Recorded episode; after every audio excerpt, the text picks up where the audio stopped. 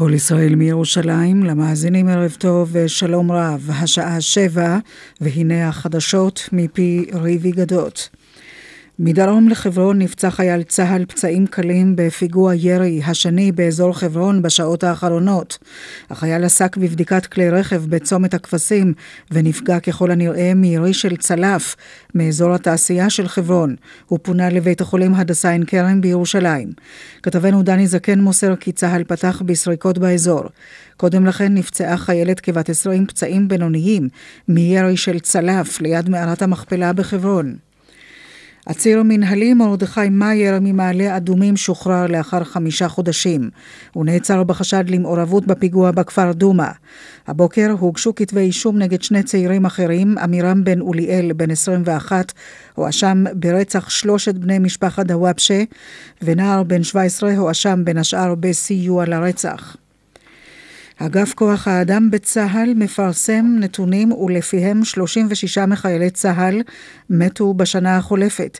שישה נהרגו בפעילות מבצעית או בפיגועי טרור, שישה מתו ממחלות, שבעה נהרגו בתאונות דרכים בעת חופשה, חייל אחד מת מהתייבשות ועוד אחד נספה בשרפה בבסיס חיל האוויר בחצרים. 15 חיילים שמו קץ לחייהם. מן הנתונים עולה עוד כי זו שנה שלישית ברצף שאין הרוגים בתאונות אימונים. מצה"ל נמסר כי הוא עושה מאמצים לצמצם את מספר החיילים המתאבדים, וכי בין השאר נעשות פעולות הסברה ונפתחות חקירות של המשטרה הצבאית ושל ראש מטה אגף כוח האדם. כך מוסרת כתבתנו לענייני צבא כרמלה מנשה. חמאס פרסם סרטון חדש ובו תיעוד של גלעד שליט בתקופת השבי בעזה. שליט נראה מחוייך בסרטון, שותה קפה עם שומריו, צופה בטלוויזיה ואף צולה בשר על האש. ברקע נשמע קריין המסביר כי האסלאם מצווה להעניק יחס אנושי לשבויים, כפי שהיה עם שליט. כתבנו לענייני ערבים ערן זינגר מוסר כי בד בבד פרסמה הזרוע הצבאית של חמאס מידע על יחידה מיוחדת שלה שתפקידה, כך נאמר, לשמור על חיילים שבויים. עיתון בבריטניה מדווח כי ארגון המדינה האסלאמית פרסם באינטרנט סרטון ובו תיעוד הוצאה להורג של חמישה בריטים המכונים בידי דאעש מרגלים. החמישה במדי אסיר כתומים מודים לכאורה כי ריגלו אחר דאעש בשירות המודיעין הבריטי. דובר של דאעש פונה בסרטון לראש ממשלת בריטניה קמרון ואומר כי ההוצאה להורג של חמשת המרגלים היא מסר בעבורו. את הדברים העביר כתבנו לענייני ערבים ערן זינגר. בכביש 444 ליד הכניסה לטייבה נפצע תושב המקום כבן 45 פצעים קלים מירי. הרקע ככל הנראה פלילי. כתבנו לירן חוג'הינוף מוסר כי המשטרה מחפשת אחר היורה. הסתיימה שביתת עובדי התברואה בירושלים לאחר שמשרד האוצר הסכים להעביר לעירייה כ-17 מיליון שקלים למימון משכורתם של העובדים. בתגובה הודיעה העירייה כי תמשוך את מכתבי הפיטורים ששלחה ל-170 עובדים. יושב ראש ההסתדרות ניסנקורן קרא לנציגי האוצר לנהל מיד משא ומתן עם ראש עיריית ירושלים ברקת ועם הנהלת העירייה כדי לפתור את בעיות התקציב של העיר. עורכי החדשות רון נסיאל ויותם ברזני, התחזית מיד.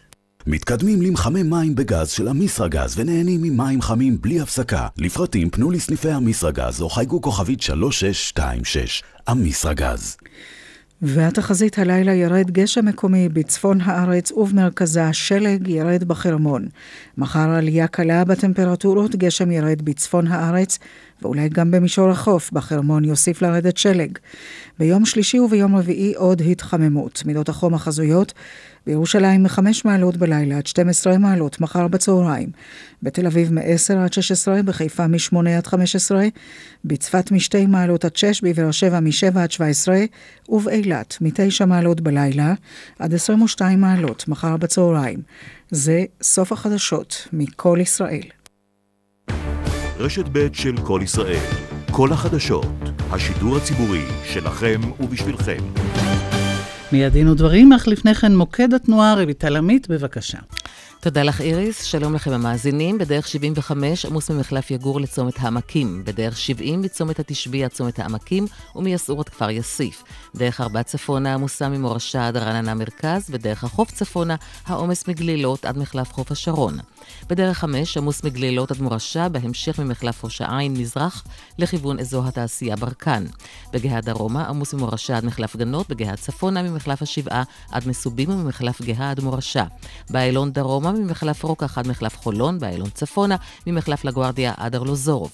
בדרך תל אביב-אשדוד עמוס ממחלף השבעה עד מחלף ראשון לציון. בדרך 444 עמוס מצור יגאל לכיוון טייבה בגלל תאונת דרכים. דרך ירושלים תל אביב עמוסה ממחלף גנות עד קיבוץ גלויות. דרך אשדוד-אשקלון עמוסה ממחלף עד הלום לצומת ניצנים. בדרום גשר צאלים חסום לתנועה בגלל הצפה. עד כאן מוקד התנועה של כל ישראל, עוד עדכונים כוכבי 9550 מכל מכשיר טלפון. ערב טוב. בנק יהב, מעריכים אנשים... לא, לא, לא, לא, לא טוב. יותר ברגש. אוקיי, אוקיי.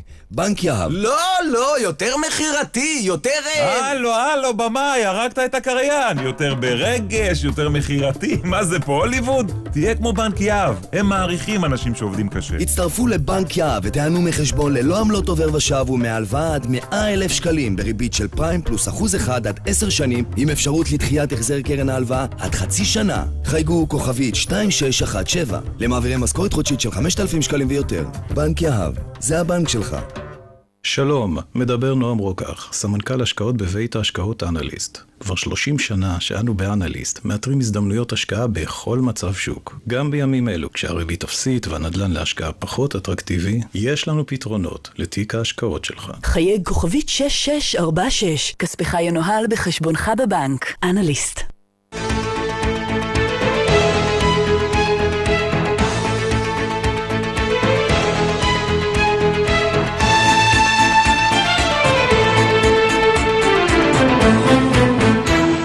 דין ודברים על חוק ערכים ודמוקרטיה ומה שביניהם עם משה נגבי. שלום רב לכם, עורכת התוכנית אורית ברקאי בהפקה דפנה אברהם, טכנאי השידור משה לוי, כאן ליד המיקרופון משה נגבי ואיריס לביא. מיד נתייחס כאן להיבטים העקרוניים של התמודדות גורמי האכיפה בכלל והשב"כ בפרט עם הטרור המוסלמי והיהודי כאחד על רקע הפיגוע בתל אביב והגשת כתב האישום נגד המעורבים בשרפת המשפחה בכפר דומא. באולפנינו עורך דין איתן פלג, מומחה במשפט פלילי ואיש שב"כ בעברו. נדון גם בפסיקת בית המשפט העליון ששלח למאסר את ראש הממשלה לשעבר אהוד אולמרט על קבלת שוחד. עם אורחנו חוקר מדע המדינה פרופסור יצחק גלנור ממכון ון ליר, נשוחח על השלכות התערבותו של משרד החינוך בתכני הלימוד בספרות ובאזרחות על הדמוקרטיה שלנו. באוניברסיטת בר אילן השיקו מרכז למשפט יהודי ודמוקרטי, ועם אורחנו ראש המרכז החדש, הפרופסור שחר ליפשיץ, נשוחח על האתגרים שעימם להתמודד. כל אלה איתנו, אבל נפתח בהערות משפטיות בשולי המאבק המתמשך בטרור. משה. כן, כמו שאנחנו יודעים, עדיין לא יצאה הודעה רשמית כלשהי לגבי הרקע לפיגוע הרצחני שהיה אה, ביום שישי בתל אביב. אה, כמו שאנחנו יודעים, גם המפגע אה, טרם נתפס, אבל אני חושב שהתגובות על הרצח מצד אה, גורמי האכיפה, בעיקר אה, מצד אה, המשטרה והשר הממונה עליה, השר לביטחון פנים, מוכיחים שוב שלפעמים מגיבים אצלנו יותר מן הבטן ופחות מן הראש, אה, בצורה שלאו דווקא תתרום אה, למאבק בטרור. אני מכוון כמובן אה, לאותה יוזמת חקיקה שגם עלתה היום בוועדת השרים לחקיקה ביוזמתו של המשרד לביטחון פנים להקל על uh, תפוצת נשק בכלל, על תפוצת נשק של מאבטחים בפרט. אני רוצה להזכיר שלפני כשנתיים פורסמו הנחיות הפוכות uh, מטעם המשרד לביטחון פנים שקבעו שמאבטחים יצטרכו להפקיד את הנשק שלהם במקום העבודה ולא לקחת אותו הביתה בסיום uh, שעות העבודה כמאבטחים. ומאז ועד יום שישי האחרון, אני מדגיש, בכל אותם שנתיים לא היה ולו מקרה אחד שבו אה, נפגע מישהו אה, חף מפשע אה, אה, מירי אה, של מאבטח. אילו ההנחיות האלה אה, נאכפו עד היום. אה, יש להניח שאותו פיגוע נורא שהיה בתל אביב ביום שישי לא יכול היה להתרחש, כי כידוע הוא נעשה אה, בנשק של מאבטח, אביו של המפגע שנטל אותו לביתו והחזיק אותו בכספת בבית. והנה אנחנו שומעים שלפני חודשים אחדים, בעקבות גל הטרור, הגמישו את ההנחיות האלה ואפשרו למאבטחים ליטול את הנשק אה, לביתם בסוף יום העבודה, ואותה חקיקה שהיום שמענו עליה, אה, אה, גם תאפשר להם להסתובב עם הנשק הזה מחוץ לשעות העבודה, בעצם בכל עת שהם יצאו מהבית. כמו שאני אומר, תגובה מהבטן ולא תגובה מהראש. לגבי הגשת כתב האישום נגד האחראים או המעורבים במעשה הנורא בכפר דומא, שריפת אותה משפחה, אה, לרבות אה, תינוק המשפחה אה, ממשפחת דוואפשה, כפי שכולנו זוכרים. כמובן, קודם כל צריך לברך את שירותי הביטחון, את הרשויות, את כל מי שהיה מעורב בפענוח של המעשה הנורא הזה. יחד עם זאת, אני רוצה לומר את מה שאמרנו פה לא פעם ולא פעמיים. מי שרוצה להביא לכך ש... לא רק יפענחו מעשים כאלה בדיעבד, אלא ימנעו אותם מראש, חייב לטפל לא רק בגידולי הפרא הקיצוניים שמבצעים את המעשים הנוראים האלה, אלא בקרקע הרעילה שמצמיחה את אותם גידולים, קרי ההסתה, ואני שוב רוצה להתריע ולהביע את תסכולי מכך שמערכת אכיפת החוק לא פועלת נגד ההסתה, אותו ספר תורת המלך שהעניק הכשר הלכתי לרצח ערבים בכלל, לרצח תינוקות אה, פלסטינים בפרט, ויש גם דוגמאות אחרות אה, למחדל הזה. עורך דין איתן פלג, אני אזכיר שוב, כבר אמרה איריס, אתה גם מומחה למשפט פלילי, גם היית איש שב"כ בעברך, ייצגת גם את השב"כ ואנשי שב"כ בפרשיות משפטיות עקרוניות. מה אתה אומר על הביקורת שנמתחה על השב"כ אה, בנושא הזה, בכל נושא החקירות, אמצעי החקירה וכולי? הביקורת לטעמי נגד השירות היא ביקורת שמונעת לא מהחשש אה, או מהפחד שנפל על אנשים שמא השירות אה, נוקט באמצעים כאלה ואחרים. הביקורת נמתחה מכיוון שהשירות החליט, לטעמי באיחור, לטפל בדרכים שהוא מטפל בטרור בכלל, בטרור ערבי בפרט, גם בטרור היהודי.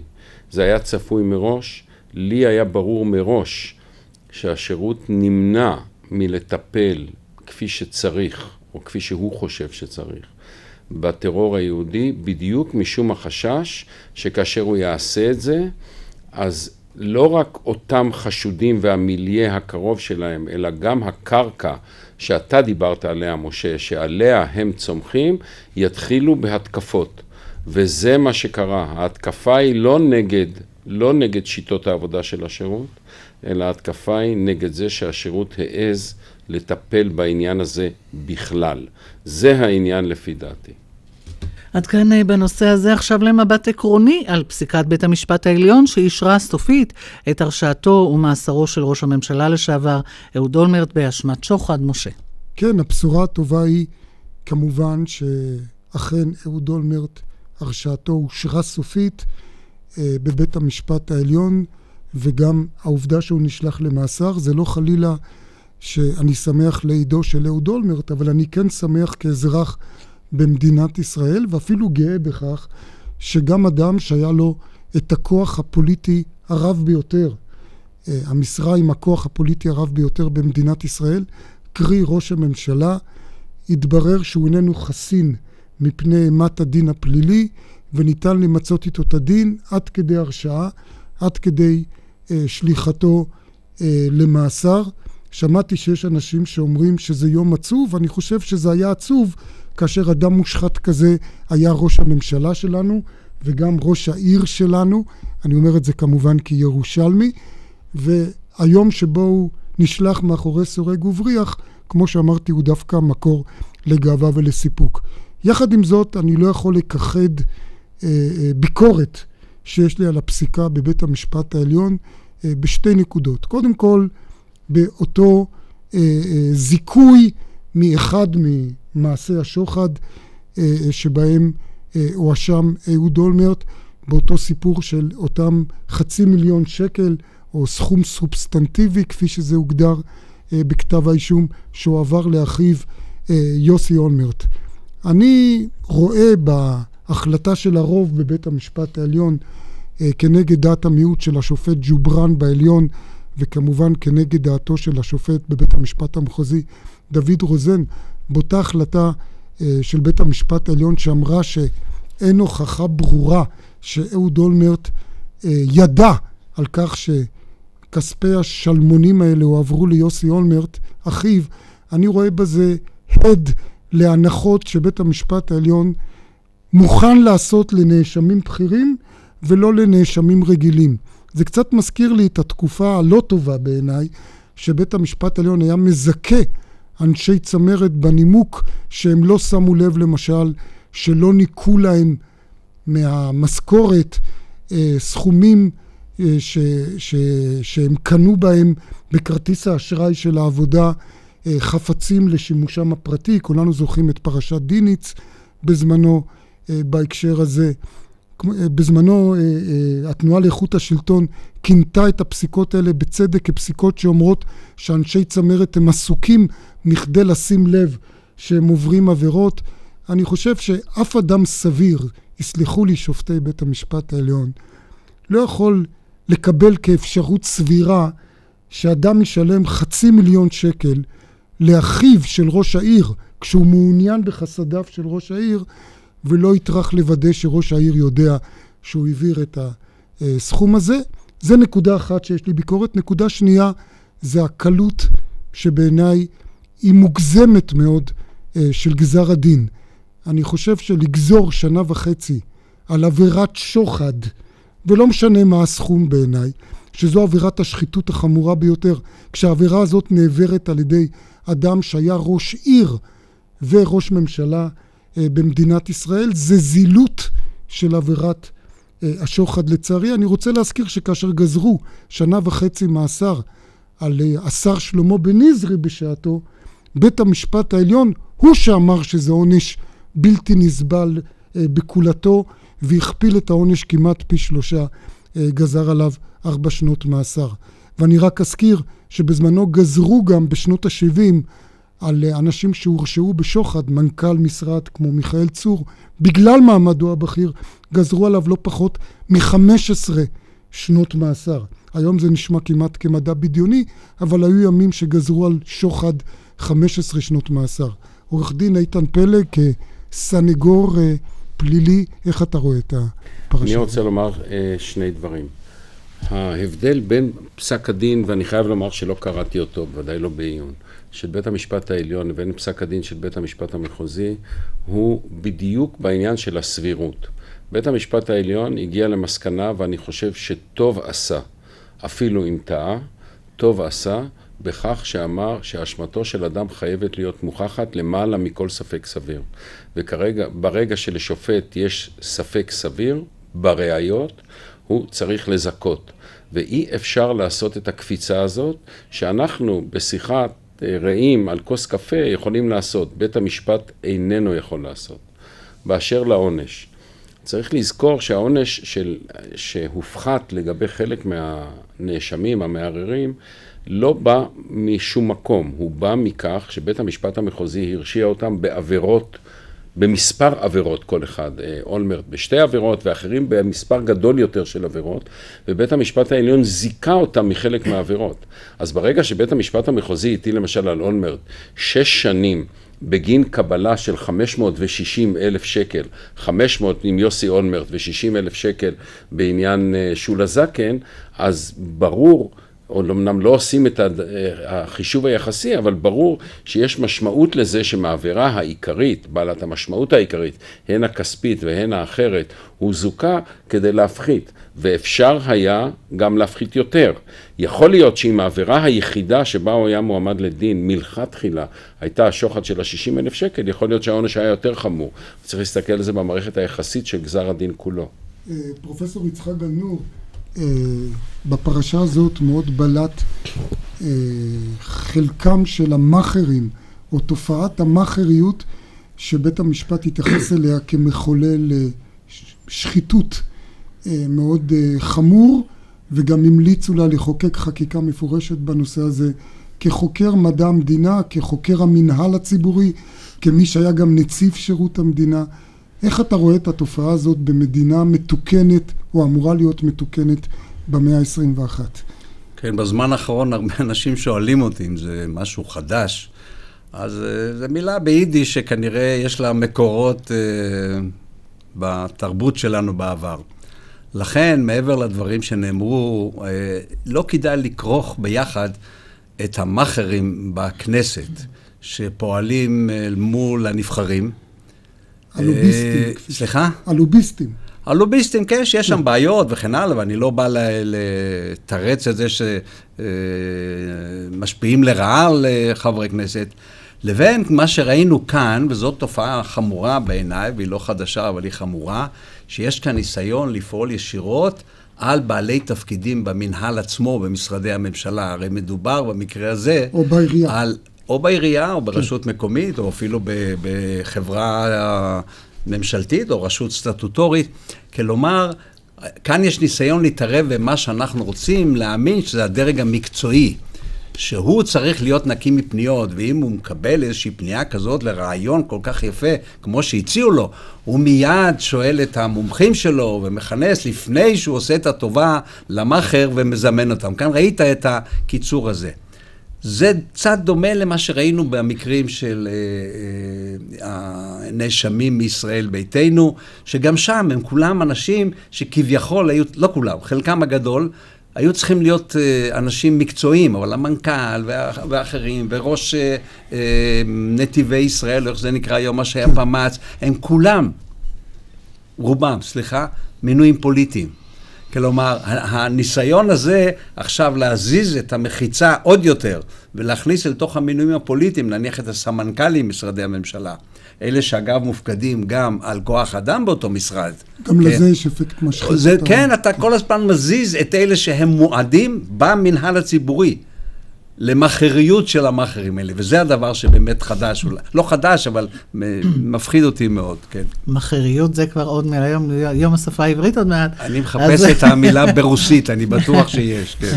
אנחנו רוצים להמשיך לשוחח איתך, פרופסור יצחק גלנור ממכון ון ליר, על כל נושא החלטת אה, משרד החינוך, אה, לשכתב את ספר האזרחות, לפסול את הכללת ספרה של דורית רביניאן גדר חיה בחומר לבגרות בספרות. עכשיו שמענו על אה, קצת נסיגה מזה, ייתנו לקרוא את זה אולי כחומר חופשי. אתה רואה את זה כחלק מתופעה. כן, אה, לא בגלל אה, צנזורה אווילית על אה, ספר, הדמוקרטיה תתמוטט. זה ברור, כן. להפך, הנה, ההורים נוטלים יוזמה.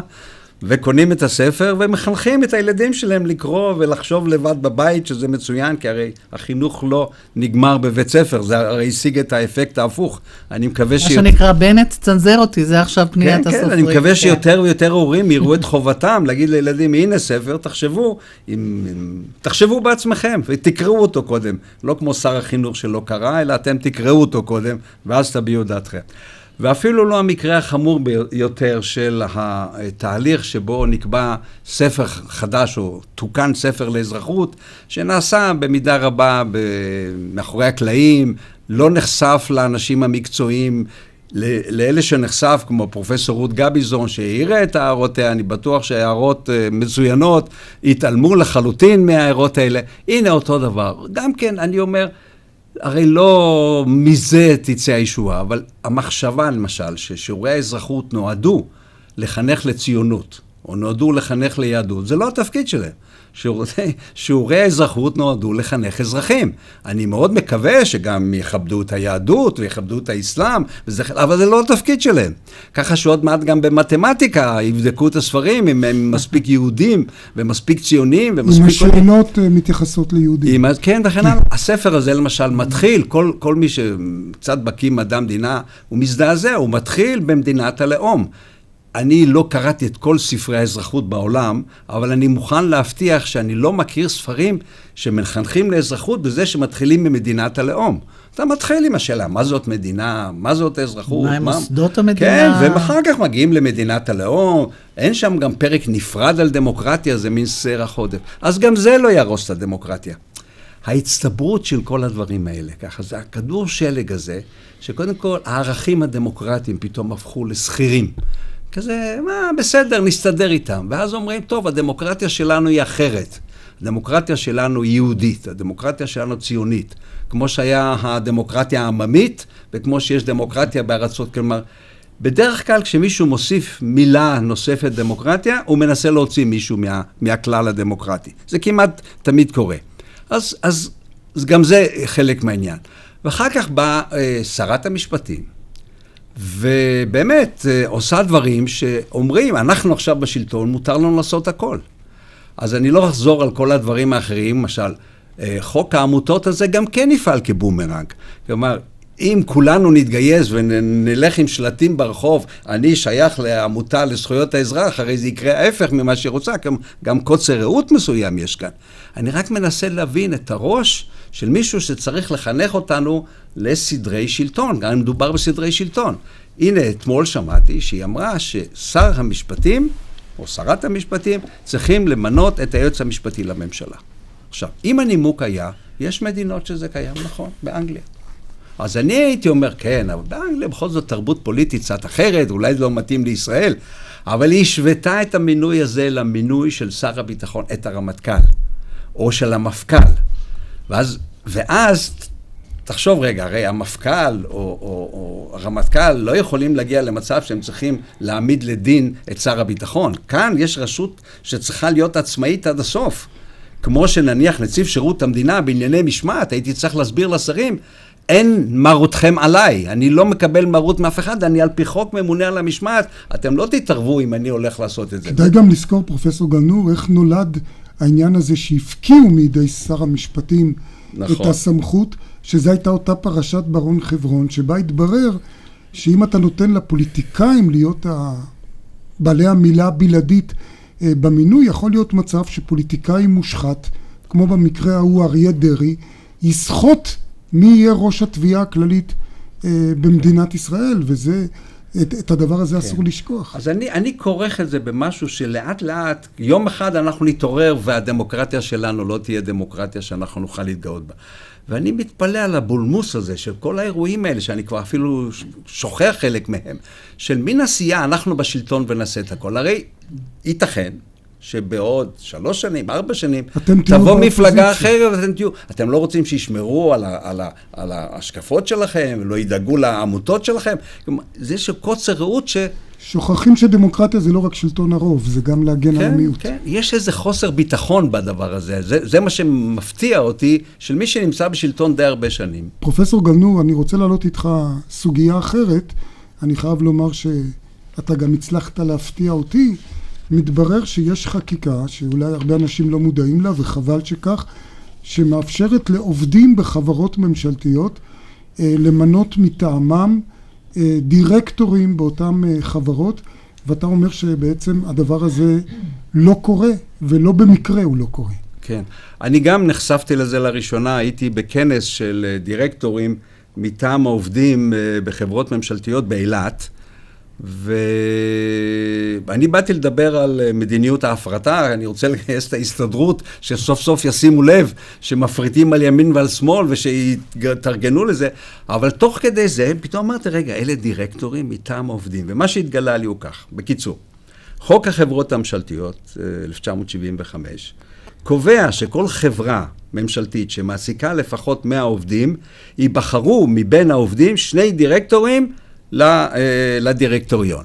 וזה דבר שנעשה מזמן, ויש כאן תקנות מפורטות איך יהיה התהליך, שהוא בהחלט תהליך מוסדר. למשל, אנשי הוועד לא יכולים להיות מועמדים, ואז נבחרים שניים כאלה, ואז משיגים את המועמדות שלהם, כמו בהליך של דירקטור רגיל. הם מובאים לאישורו של השר הממונה על אותו התחום. לאחר מכן מגיע לרשות החברות הממשלתיות, שמעבירה את זה לאישור הוועדה, אה, איך היא נקראת? הוועדה לבדיקת מינויים, שהיום עומד בראשה השופט שלום ברנר. אוקיי.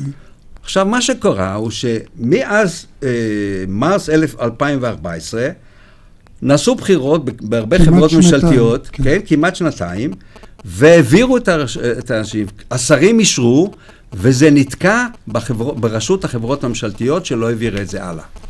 עכשיו, אני שאלתי מה הסיבה, הסיבה שהם אמרו לי זה שמי ש, שהרשות, ובעיקר מי שעומד בראשה, מתנגדים לעצם הרעיון שיהיו עובדים בדירקטוריון, ולכן הם מעכבים את זה, לדעתי, בניגוד, בניגוד לחוק. לחוק.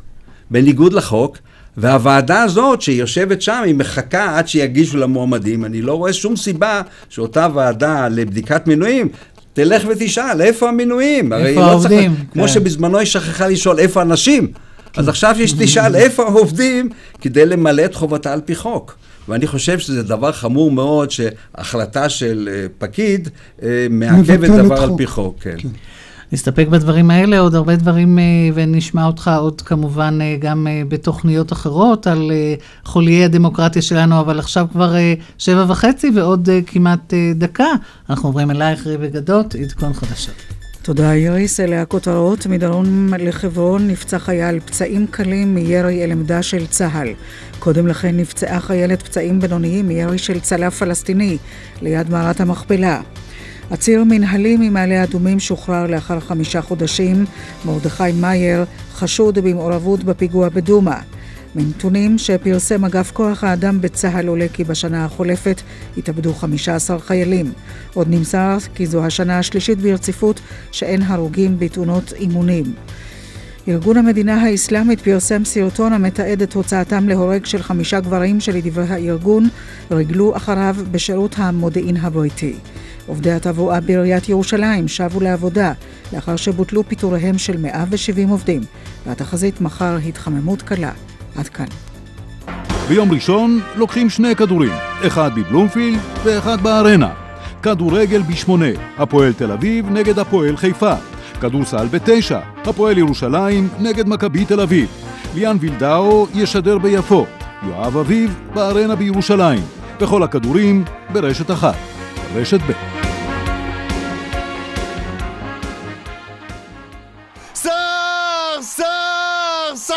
מאשדוד נוסע לאולימפיאדת טריו!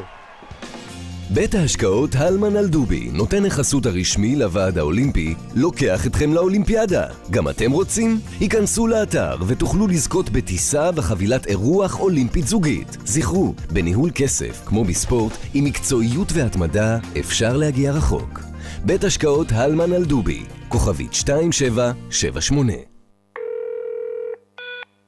אמא, היי, זאת ענת. התקשרתי שלוש פעמים. היה לי משהו חשוב לומר, אבל כנראה שוב לא שמעתם את הטלפון. טוב, נו, זה קרה, אנחנו בהיריון! אתם לא חייבים להמשיך להפסיד את הדברים החשובים. יש לנו פתרון איכותי בשבילכם. אמפליפון, רשת מכוני השמיעה הגדולה בעולם, וכל קופות החולים בארץ בחרו באמת טכניקה אורטופון, החברה המובילה בישראל, כדי שיחד נספק לכם את פתרונות השמיעה המתקדמים ביותר. מטכניקה אורטופון, החיים שוב נשמעים מצוין. לפרטים נוספים, 1-700-700-637 מטכניקה אורטופון בנק ירושלים מציע ללקוחות כל הבנקים הלוואה מקוונת, אונליין, עד 60 אלף שקלים, בלחיצת כפתור באינטרנט. היכנסו לאתר של בנק ירושלים, או חייגו כוכבית 5727. בנק ירושלים, תתרגלו לקבל יותר. מתן האשראי כפוף לשיקול דעת הבנק. ביי! תשמרי על עצמך! ביי! תגידו ביי לרכב שלכם! מהיום באוטוסנטר אנחנו קונים מכם את הרכב בלי כאב ראש, בתוך שעתיים ובמחיר אטרקטיבי רוצים למכור את הרכב? אוטוסנטר, כוכבית 2332 סובלת מנשירת שיער? בואי למעבדות הר קליניק לאבחון וטיפול טריקולוגי. התקשרי עכשיו, כוכבית 2646. חשבתם שאת בעיית הזעת היתר בבית השחי תוכלו לפתור לצמיתות רק בהזרקות בוטוקס או בניתוח? כאן דוקטור צחי וידר. היום, בטכנולוגיה המתקדמת מירה דריי, תוכלו להפסיק את הזעת היתר בבית השחי בלי ניתוח, בלי כאב, אחת ולתמיד. סובלים מהזעת היתר בבית השחי, בכפות הידיים או בכפות הרגליים? חפשו בגוגל סוף לזיעה, או התקשרו 1-800-390-390.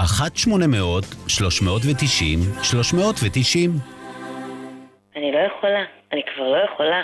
הקול שלך, הקול הזה שלך. תקשיב, אני מעבירה תמונה עכשיו בפרטי. ככה זה עובד. מתחילים שיחה אנונימית ומעבירים תמונות רק בפרטי. 1-900-50-50-50. תמונות בפרטי עכשיו.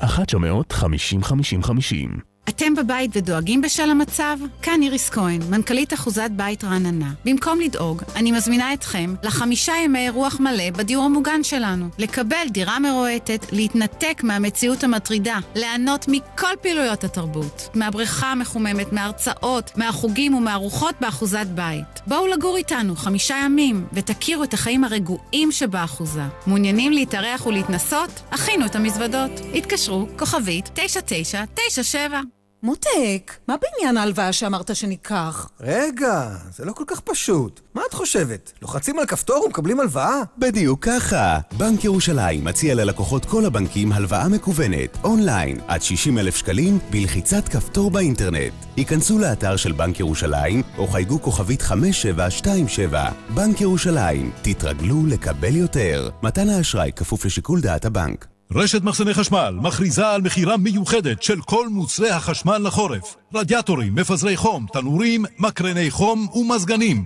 והכל בהנחות מטורפות. מכירה מיוחדת של מוצרי חשמל לחורף. עכשיו ברשת מחסני חשמל.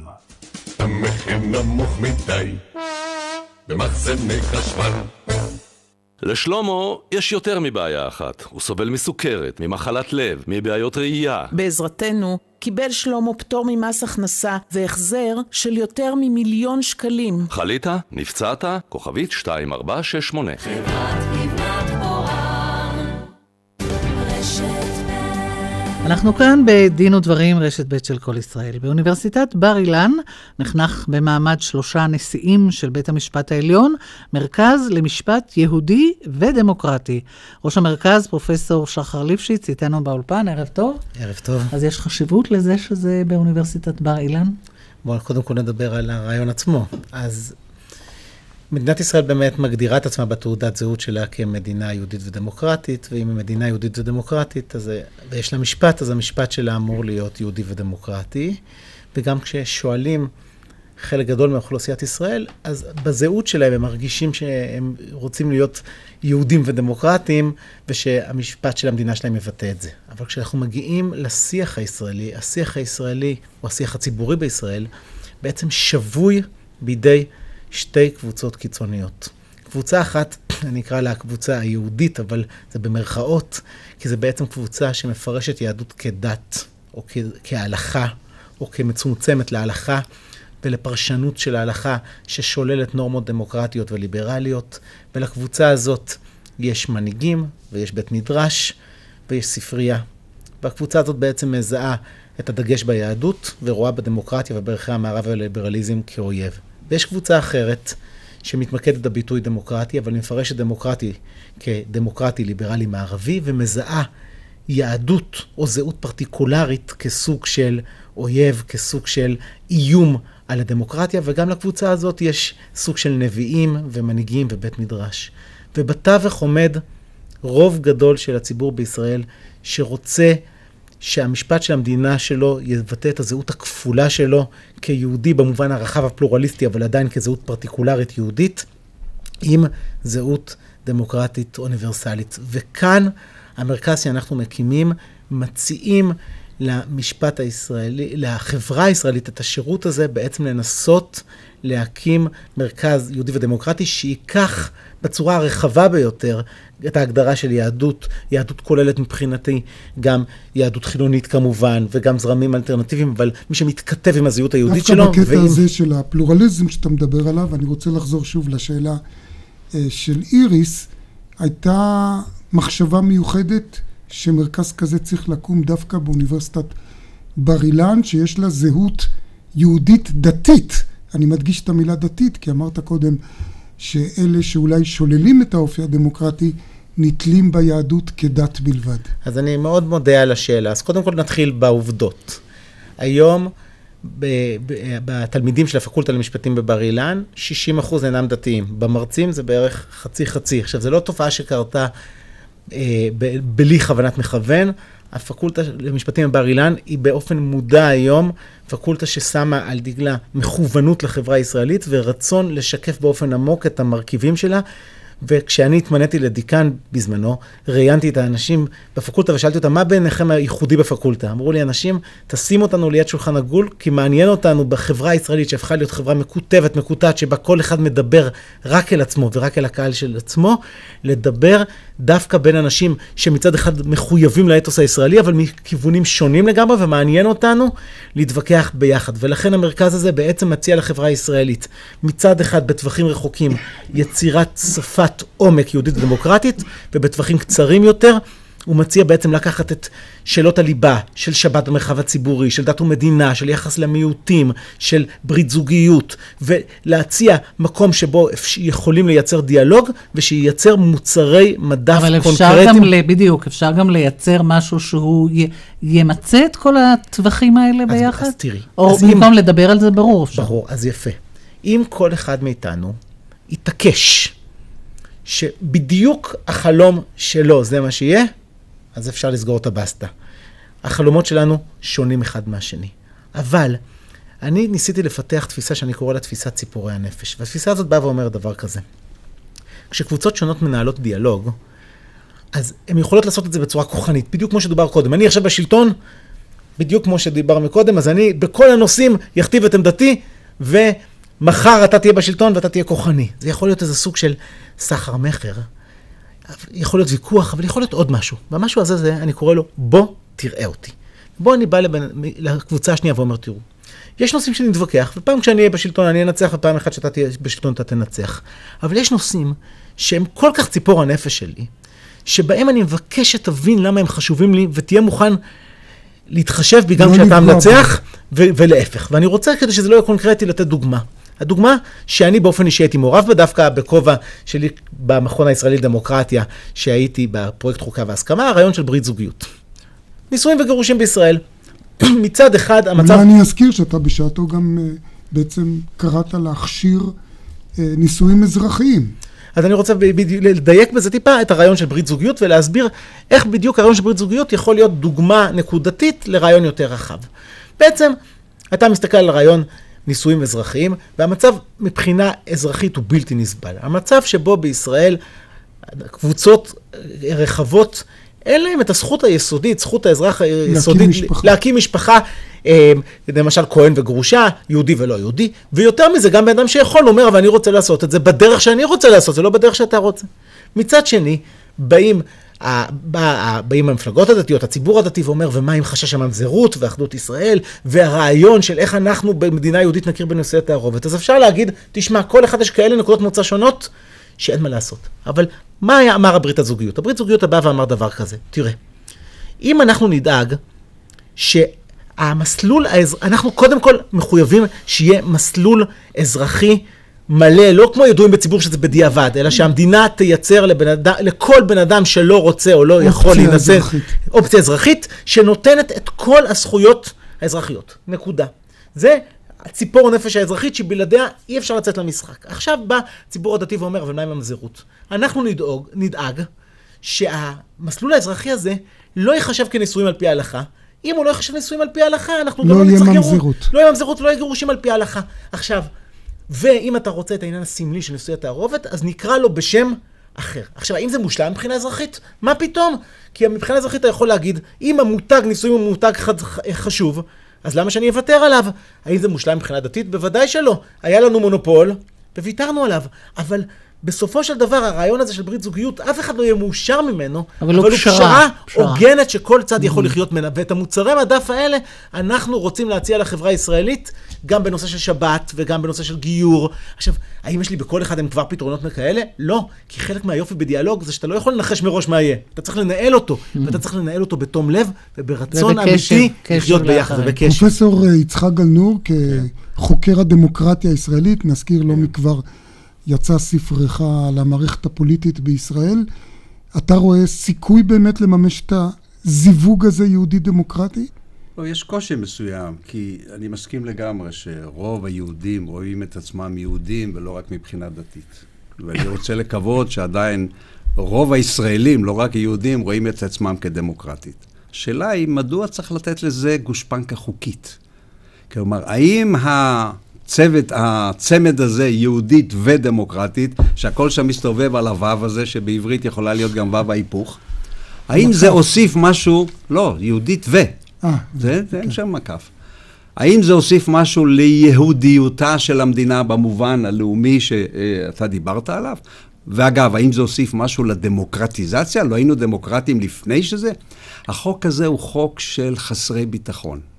אין שום צורך לעשות את זה בחוק. כלומר, החברה כאן היא חברה יהודית, והיו אומרים, זה המקום שבו העם היהודי מגשים את הזכות שלו להגדרה עצמית נפלא. עכשיו, הדוגמאות שהובאו הן דוגמאות מדיני אישות. הבעיה מתחילה כאשר אנשים בדיוק עושים את ההפך ממה שאתה רוצה. אה, כלומר, הם כן מנגידים, בגלל שהעמידו להם את זה, את הווה הזה, ואז אומרים, רגע, אם אני צריך לבחור בין יהדות לבין דמוקרטיה, אני בוחר ביהדות. ואתה ואני מסכימים ב- לגמרי. כמו בחוק הלאום, למשל. אתה אנחנו ואתה שאין פה שום ניגוד, אבל הניגוד הזה נוצר באופן מלאכותי, ובדרך כלל זה כדי להמעיט מהדמוקרטיה לעומת היהדות. דוגמה אחת אני מוכרח לתת, כי אחרת אני רוצה לצאת מדיני האישות. יש חבר כנסת מסיעה מסוימת שאמר, מה שעושים הרוצחים הערבים זה טרור. ומה שעושים הרוצחים היהודים זה לא טרור. מדוע הוא יכול להרשות לעצמו להגיד את זה ככה? כי האחרים הם לא יהודים. כלומר, נוצרה הנגדה מאוד מסוכנת, ולכן אני הייתי מאוד מקווה שדווקא המכון הזה יגיד, אתם יודעים מה? החברה היהודית, סמלי היהודים וכן, הלאה. אנחנו לא צריכים את זה בחוק של המדינה, בוודאי אה, אה, ההצהרה הזאת לא, לא מוסיפה. פרופסור ליפשיץ, אולי באמת אפשר לוותר על ההגדרה ולהסתפק במציאות? כפי ש... אז, אה, אז אני רוצה לענות בשני רבדים. רובד אחד הוא הרובד שבו אנחנו, ההגדרה של ישראל כיהודית ודמוקרטית, היא הרי לא משהו חדש. חוקי היסוד הם מ-92 כבר.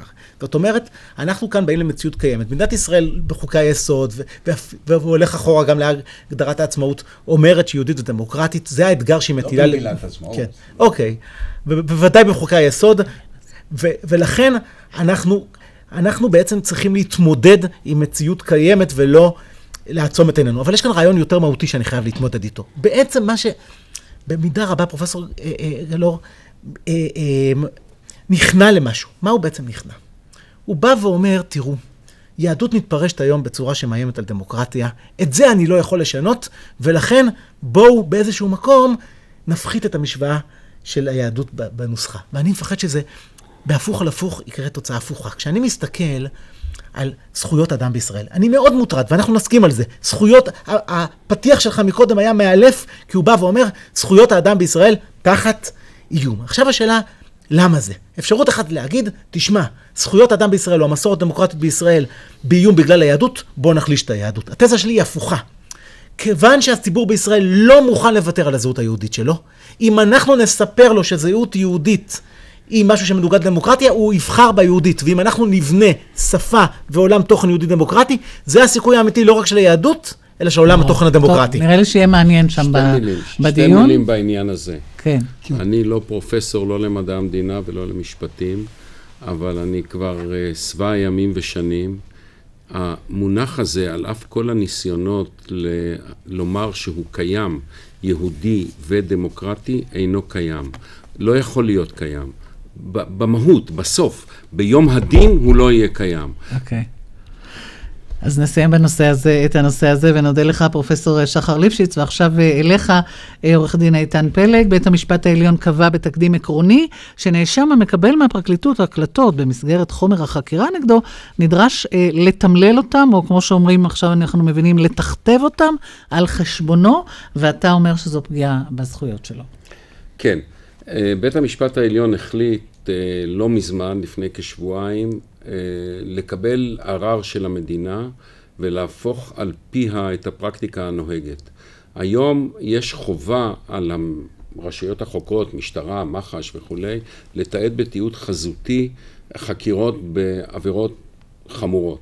חזותי זאת אומרת וידאו? וידאו ואודיו. Okay. כמו רצח למשל. כמו רצח למשל, כמו אה, עבירות אה, אונס, אה, והיום הרשויות החוקרות גם מרחיבות את זה לעבירות אחרות, כי זה נוח לחוקר, הוא יודע שיש תיעוד, אז הוא... והם כותבים את זה בהודעות. אה, לקחתי את ההודעה הזאת בראשי פרקים, כיוון שיש תיעוד. בסופו של דבר, זה גם למשל, מאפשר להפריך טענות על עינויים וכולי. נכון, החוק הזה נועד בעיקרו כדי למנוע את הדבר הזה, אבל בסופו של דבר נוצרים מוצרי, תוצרי חקירה ארוכים מאוד, שעות על גבי שעות, ובסוף צריך להחליט מי יישא בתמלול. עד היום, עד היום, המדינה תמללה, ובתי המשפט המחוזיים חייבו אותה לתמלל הכל. גם את הראיות שהיא רוצה להגיש, אבל גם את העדויות שהיא לא רוצה להגיש. למשל, בתיק הזה שאנחנו מדברים בו עכשיו, זה היה תיק שיש בו, תיק מפורסם, זה התיק של רונל פישר בבית המשפט המחוזי בירושלים, שם יש שני עדי מדינה עם שעות רבות מאוד של חקירות שלהם, והמדינה סירבה לתמלל. ובית המשפט העליון קיבל את העמדה של המדינה, ואנחנו חושבים שבכך נפגעות זכויות יסוד של הנאשמים. כי יש לא... נאשמים אולי שאין להם אמצעים לעשות את זה. אז אם אין אמצעים, אז, אז, אז יש סעיפים בחוק שמאפשרים לבית המשפט לממן או שילכו לסניגוריה הציבורית. מה שאנחנו חוששים הוא, לאו דווקא בתיק הזה, אלא בכלל, שתהיה זליגה, או בלשונו של ראש הממשלה, נהירה של הלקוחות שהולכים לסניגורים הפרטיים בתיקים הגדולים, לסניגוריה הציבורית. כי יכול להיות... ואז לא תהיה לכם עבודה? זה לא עניין של עבודה, זה עניין של הייצוג. זה עניין של הייצוג. גם, אה, גם פרנסה של עורכי דין זה לא עבירה פלילית נורא לא, חמורה, לא. אני חושב. וההחלטה הזאת, נוסף על כל מיני בעיות טכניות ביישום שלה, היא, היא לדעתנו החלטה מוטעית, ואנחנו נגיש עליה, מגישים עליה בקשה, בקשה לדיון נוסף. נוסף. אינני יודע מה יהיו הסיכויים, כי שם שלושת השופטים סברו לגוף העניין שהמדינה איננה חייבת לתמלל. כן, בסופו רוצה... של דבר, מה יהיה עוד משפט אחד? נניח אם אה, לקוחות או, או נאשמים ילכו יותר לסנגוריה הציבורית, המדינה תפסיד. כי בסנגוריה הציבורית צריכים לתמלל על חשבון המדינה, ובסופו של דבר גם הייצוג יהיה על חשבון המדינה. אז המדינה תוציא יותר כסף. ואנחנו חושבים שההחלטה הזאת היא ממש מוטעית. אני רוצה אה, ממש בקצרה, אתה בשעתו פנית ליועץ המשפטי לממשלה להעמיד לדין את אה, אהוד ברק, ראש הממשלה, שר הביטחון לשעבר, על אותם הדלפות שהוא הדליף לטענתך לאותם אנשים שכתבו את הביוגרפיה שלו, או האוטוביוגרפיה שהם כתבו בשמו. היועץ המשפטי החליט לסגור את התיק. אתה תלך לבג"ץ בנושא הזה? ישנה עתירה תלויה ועומדת שהגשתי לבג"ץ כדי להכריח את היועץ המשפטי לתת את ההחלטה. לקח לו ארבעה חודשים לקבל את ההחלטה. אני חייב לציין... ליועץ המשפטי הזה זה לא הרבה זמן, זה בסדר. בסדר, אבל אני חייב לציין שעד עכשיו גם לא קיבלתי את ההחלטה הפורמלית. מעבירים את ההחלטה לעיתונות לפני שמעבירים אותה למתלונן, ובהחלט בג"ץ יידרש לעניין הזה. ההחלטה של היועץ המשפטי לממשלה בעניין הזה היא לא רק שהיא מוטעית, לטעמי היא אפילו מביכה. נימוקיה ממש חסרי שחר, ואנחנו נביא את העניין לבג"ץ. מילה טובה לסיום, כן, פרופסור כן, צריך לסיים את השנה איכשהו בטוב, מתחילה שנה, אז אני רוצה לתת צל"ש לממשלה על ההחלטה להקציב סכומים ניכרים ליישובים הערביים שנעשתה בשיתוף משרד האוצר עם העמותות.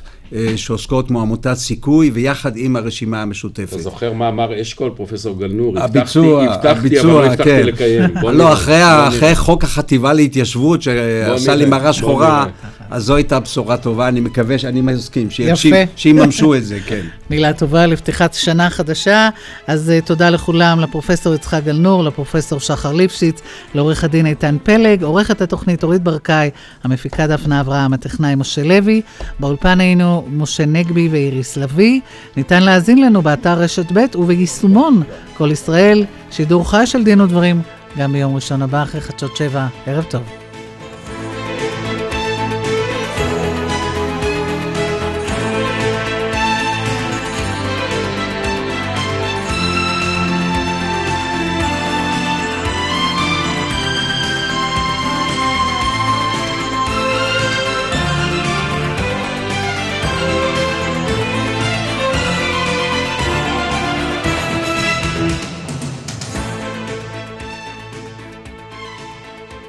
כשאתה רוצה את הטוב ביותר,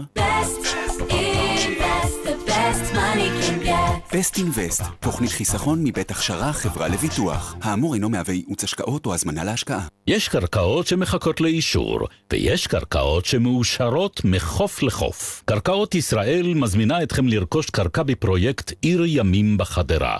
הקרקע הכי מבוקשת במדינה, רק ב-299 אלף שקלים. קרקע בתוכנית מאושרת למגורים בקו החוף על הים. הזדרזו, שלב ב' והאחרון, רק 299 אלף שקלים. התקשרו עכשיו, קרקעות ישראל, כוכבית 8486. ט"ו בשבט הגיע, חג לאילנות. כאן ליאת קופלן מבלקולד. השנה אני מזמינה אתכם לחגיגה של אור בגינה. בואו לבקר במפעל בלקולד בחולון. כאן תמצאו את כל גופי התאורה לגינה המעוצבים מאלומיניום, וגופי תאורה עמידים לגשם, לקור ולחום. חפשו בגוגל ויהי אור, או התקשרו לבלקולד, 1-800-40-30-40. בלקולד. ט"ו בשבט שמח! כשאתה רוצה את הטוב ביותר, בסט אינבסט, תוכנית חיסכון מבית הכשרה חברה לביטוח. חם בשקם אלקטריק. כל מוצרי החימום לבית עד 30% הנחה. מוצרי חימום לבית קונים בשקם אלקטריק. שקם אלקטריק, בטוח שקנית טוב. בנק ירושלים מציע ללקוחות כל הבנקים הלוואה מקוונת, אונליין, עד 60 אלף שקלים, בלחיצת כפתור באינטרנט. היכנסו לאתר של בנק ירושלים, או חייגו כוכבית 5727. בנק ירושלים, תתרגלו לקבל יותר. מתן האשראי כפוף לשיקול דעת הבנק. פיקנטו, פיקו פיקנטו. קיה פיקנטו, המכונית הנמכרת ביותר בישראל. עכשיו, בתנאים מיוחדים באולמות התצוגה. קיה פיקנטו. השיער יפסיק לנשור, והקרקפת תתמלא שיער טבעי מחדש. לא, לא מדובר במוצר עתידני, מדובר בטכנולוגיה מהפכנית. אריג'ן קלאסיק, באישור מכון התקנים. מכשיר לשימוש ביתי, לנשים ולגברים, המכפיל את קצב צמיחת השיער, מאיר זקיקים רדומים ומצמיח שיער מחדש. והתוצאה? מובטחת. לבדיקת התאמה חפשו בגוגל שיער נולד, או התקשרו 1-800-665544. קבלו נא בתשואות את מלכת הפטריות, מרינה, מרינה, מרינה. הפטריות של מרינה, מוסיפים אותן לסלטים, תבשילים ומרקים, ופתאום הכל יותר טעים. מרינה, מרינה, מרינה. מרינה, עושה קסמים במטבח.